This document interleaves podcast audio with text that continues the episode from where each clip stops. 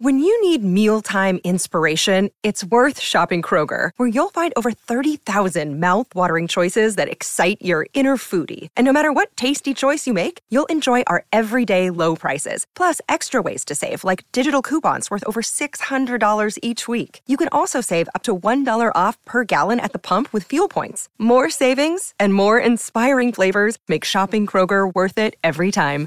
Kroger, fresh for everyone. Fuel restrictions apply.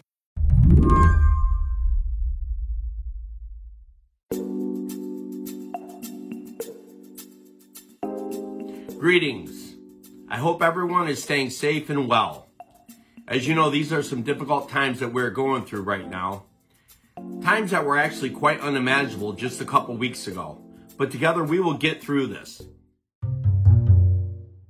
Prudential Security has an active Facebook page. It's filled with everything from videos like this one about COVID in the spring of 2020 to posts celebrating the holidays Thanksgiving, Christmas, Veterans Day. Even pictures of its security guards being recognized for their work. But what Facebook doesn't show is that those guards, who worked in a handful of different states, were forced to sign non compete agreements that restricted who they could work for once they left the company minimum wage security guards who had non competes that prevented them from working for a competing company within 100 miles and with threatened damages of $100,000. That's Elizabeth Wilkins, who runs the Office of Policy Planning at the Federal Trade Commission, which sued Prudential Security last week, saying the company imposed illegal non compete restrictions on its workers. This was a company that enforced those uh, provisions against the security guards and against the companies that tried to hire them. So, you know, when we're talking about these things can be potentially coercive or exploitative of like an unequal relationship of power between a worker and an employer. This is real life stuff we're talking about. Real life stuff that affects an estimated 30 million workers.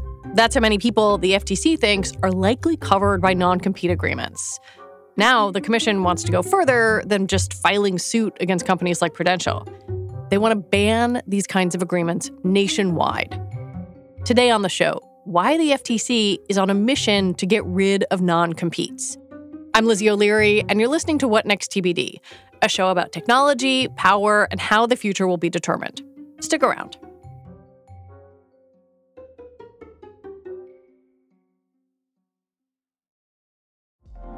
Apple Card is the perfect cashback rewards credit card. You earn up to 3% daily cash on every purchase every day.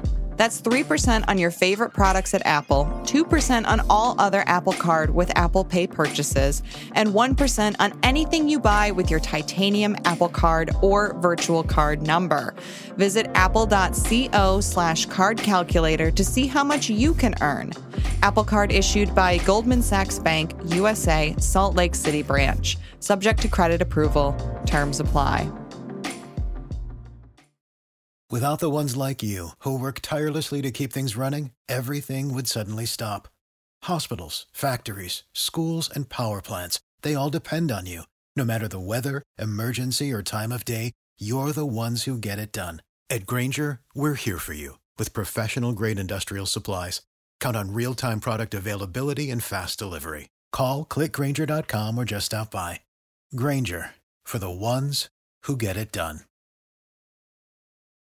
The FTC's proposal to ban non competes is both pretty simple and also wide reaching. I asked Elizabeth Wilkins to walk me through it. So, first of all, what is a non compete? It is exactly what it sounds like. It's a contractual term between an employer and a worker that says the worker, once they uh, finish employment, they can't go work for a competitor or start a competing business. The rule is, as you say, pretty simple. It says employers can't put these kinds of terms in employment agreements. They can't enforce existing terms in agreements and they have to affirmatively notify their workers and former employees uh, that they can no longer enforce those agreements.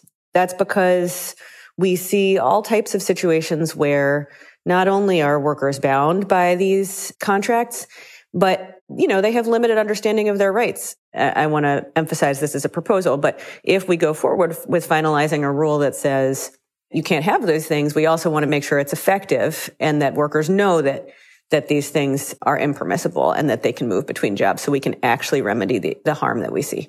One of the things that I find interesting is that this isn't just, you know, salaried employees, that this applies to hourly workers, to interns. Like that seems extremely broad. It is extremely broad. I saw an article recently where uh, um, a prominent researcher in this field talked about his wife who volunteers for like a girls sports league and there were non-competes for the volunteers. So it does seem like in certain circumstances, these terms have just kind of proliferated in ways that make no sense, or at least no sense that we can figure out for all kinds of work arrangements. Well, you might think of non compete agreements as something modern. They actually date back to 16th century England and the apprenticeship system. In the modern era, we associate them with fields like technology or banking. But recent research found that almost a third of non competes cover workers who make less than $13 an hour. Probably the best known example of perplexing non competes was when the sandwich chain Jimmy John's was sued by two states for trying to stop employees from working for other sandwich shops in a three mile radius for two years after leaving the company. Why do you think they have proliferated? Because, uh, you know, like you, I, I, went back and I read a, a lot of different coverage, and they do seem to have popped up in a lot of places I wonder what your best hypothesis is as to why.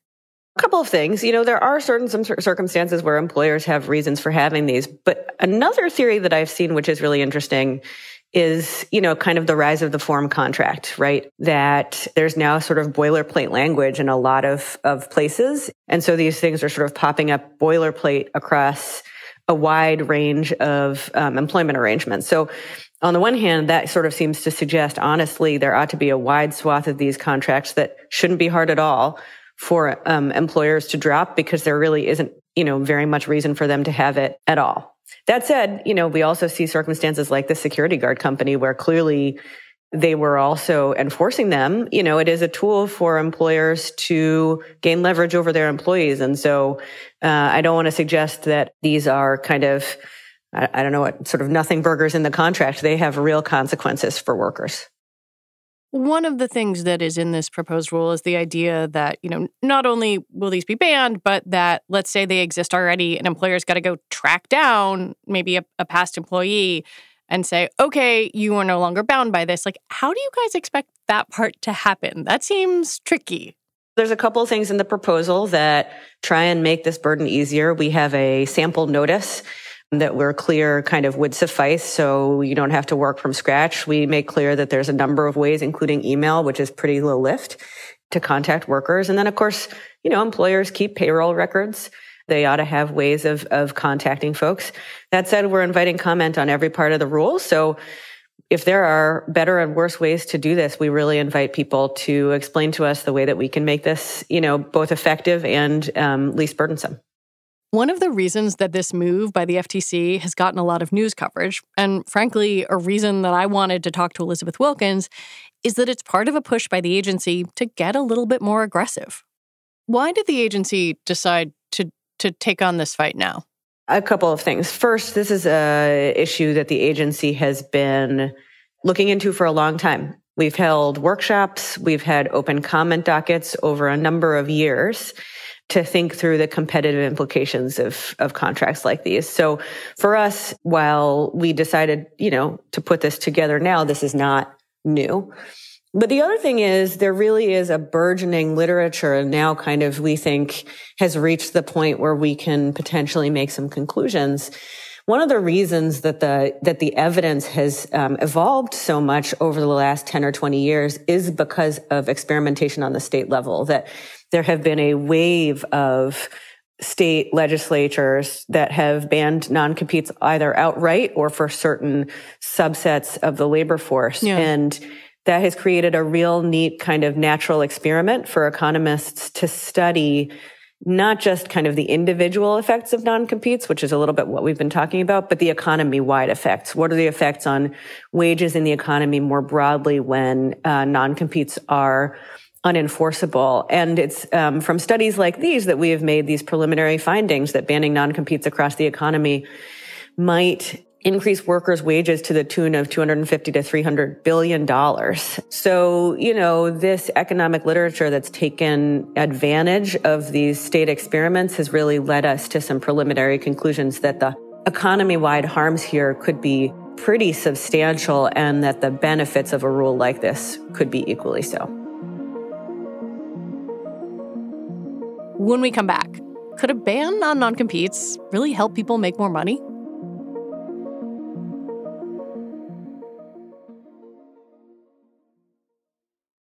Hey everybody, it's Nilay. I've got some huge news. Decoder is moving to Mondays and Thursdays. We're adding a second episode of the show.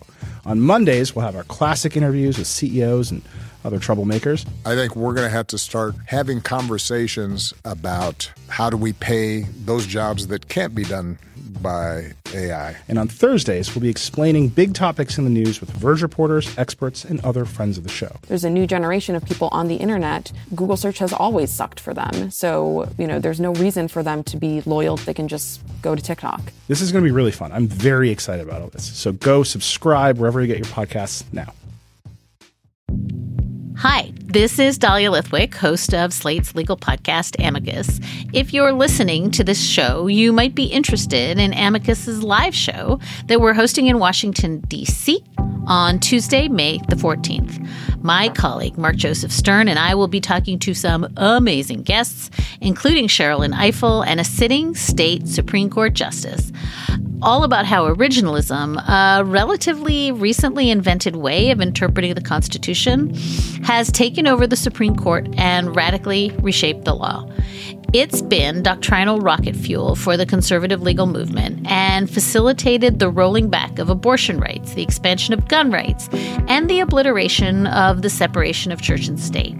And as another wildly consequential Supreme Court term careers to its end, the court's originalists are on a tear. But there's something you can do about it, and we hope you'll join us in DC on May 14th to explore the possible pathways out of the current situation. Go to slate.com slash amicus live for tickets. Dig into that specifically. I, have looked at these sort of natural experiments, as you as you mentioned, um, in, Oregon and in in Hawaii. Hawaii's was for tech workers, and you know that that is what the economic literature says. But but when you use that number, right, two hundred fifty to three hundred billion dollars. I guess one question I have is we have been in this macroeconomic moment where there hasn't exactly been like a dearth of people switching jobs or quitting. Like workers have had a lot of leverage lately. And so I wonder whether it's really necessary or where your evidence is that wages are being suppressed in this kind of macroeconomic environment where workers have a lot of power.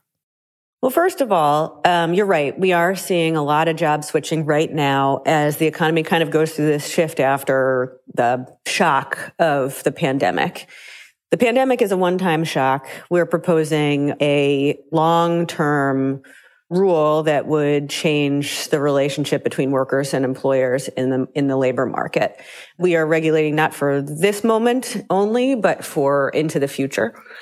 And while this has been a kind of disruptive moment for employers to understand how to manage through this labor market, just as you say, this has been really good for workers and workers' ability to raise their wages and their working conditions. And most importantly, to match better with employment that they're better suited for. And in the long term, there's evidence that increasing job mobility and the ability of workers and employers to match to kind of the optimum situation for both parties is both good for employers in terms of um, the workplace that they are able to to run and good overall for the productivity of the economy is it good for employers though if if we see, you know, some I don't know, macro softening and economic slowdown and they are still in a position where they're paying higher wages that, that maybe they're not able to support in a less gangbusters economy?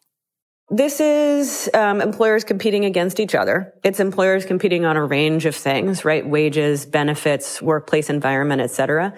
So, you know, yes, I think it is beneficial to employers to figure out within the constraints that they have how to attract and retain the workers that they need. And that in the long term, they're going to have a workforce that is better suited to their situation and better suited to productivity in the long term. One argument for non competes is that they help safeguard trade secrets, that there's some research also that they spur innovation. And I guess I, I wonder how you all make sure that, that that doesn't happen, that there aren't these unintended consequences. Those are the commonly cited reasons for why uh, employers use some non-competes. I'll repeat again, some of them uh, seem fairly unjustifiable by those standards, but some some are. A couple things. One, employers do have other options. There are non-disclosure agreements and trade secret law, which help employers protect confidential information.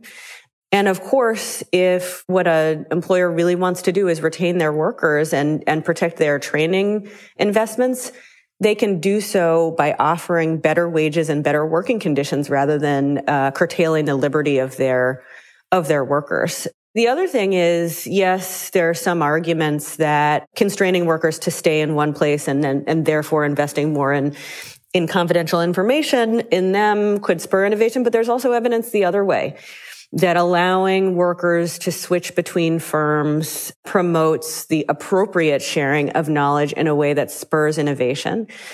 It also spurs entrepreneurship and business dynamism. So some of the best and healthiest new companies in an industry are what we call spin-offs. Uh, workers that leave one company in an industry and then start a new business in that same industry. And that's the kind of thing and the kind of competition that we think spurs, uh, like I said, business, dynamism and, and most importantly, innovation and better quality po- products for consumers. We cite, I kind of think, a range of, of evidence in the proposal. And we think that the, the evidence that innovation has actually spurred is is pretty strong. The last thing I'd say is obviously, you know, California is an economy that hasn't had non-competes for over a hundred years. And I don't think anybody would say that that's an economy that is starved for, uh, for innovation.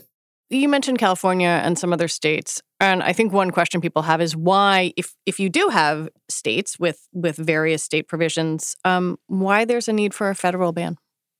We think there's a pretty strong need for a, a, federal ban. So one issue is, you know, labor markets don't necessarily respect state lines, right? So even if California bans them, if their neighbor next door doesn't, and you have a labor market that straddles, you can have one state's rules affecting another state's ability to, to regulate. The second is, you know, there's choice of law provisions. So an employer who has control over the contracts that they write with employees can write a choice of law provision that says if you want to bring a dispute, you have to do so under the laws of X state. That's a good way to get around being located in a place that that may ban uh, non-competes. And then the third is, you know, something that I said before that you know we find uh, you know really disturbingly that there are as many non-competes in contracts in states where they are unenforceable as where they are.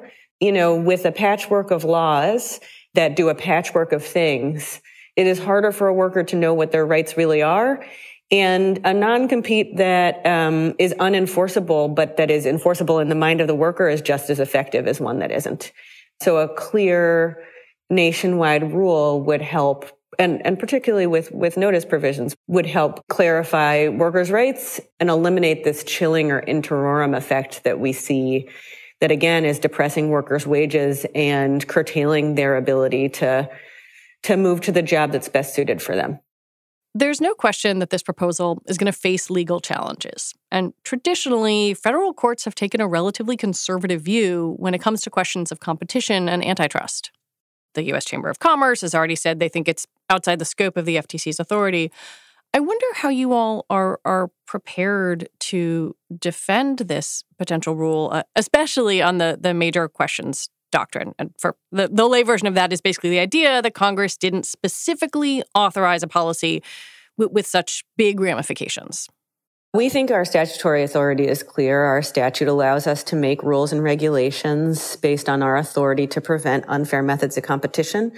And we feel confident about that. And, you know, I'd go further and say, not only do we feel confident about the statutory language, but also we have a mandate from Congress to prevent unfair methods of competition. We have a situation here where preliminarily in a proposal, we found pretty significant evidence of harm for a practice that we think is an unfair method of competition and where we think rulemaking may be an effective remedy. And so that's a circumstance in which really perhaps we have an obligation to go forward with using all of the tools that Congress gave us to carry out the mandate that they provided.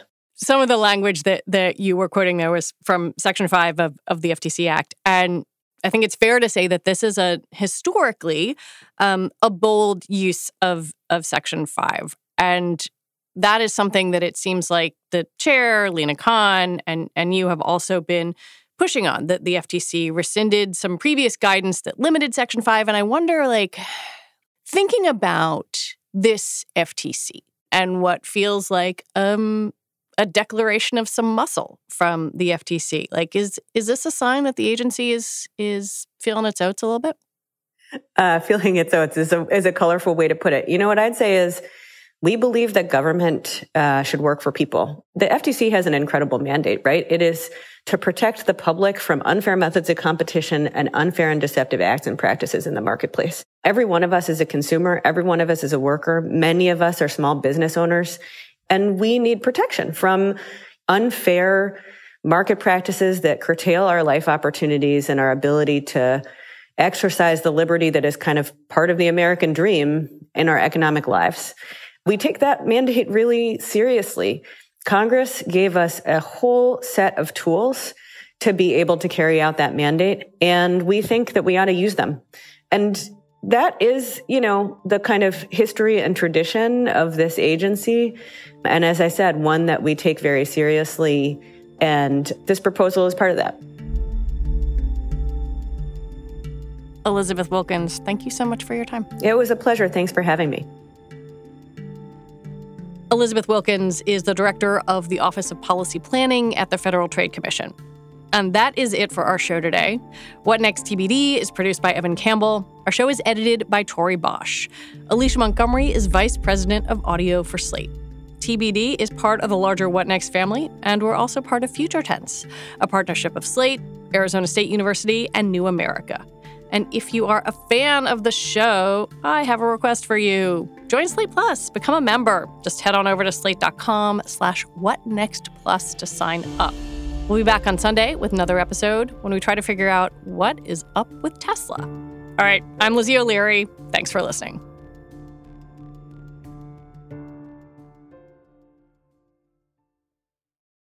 Sick of being upsold at gyms?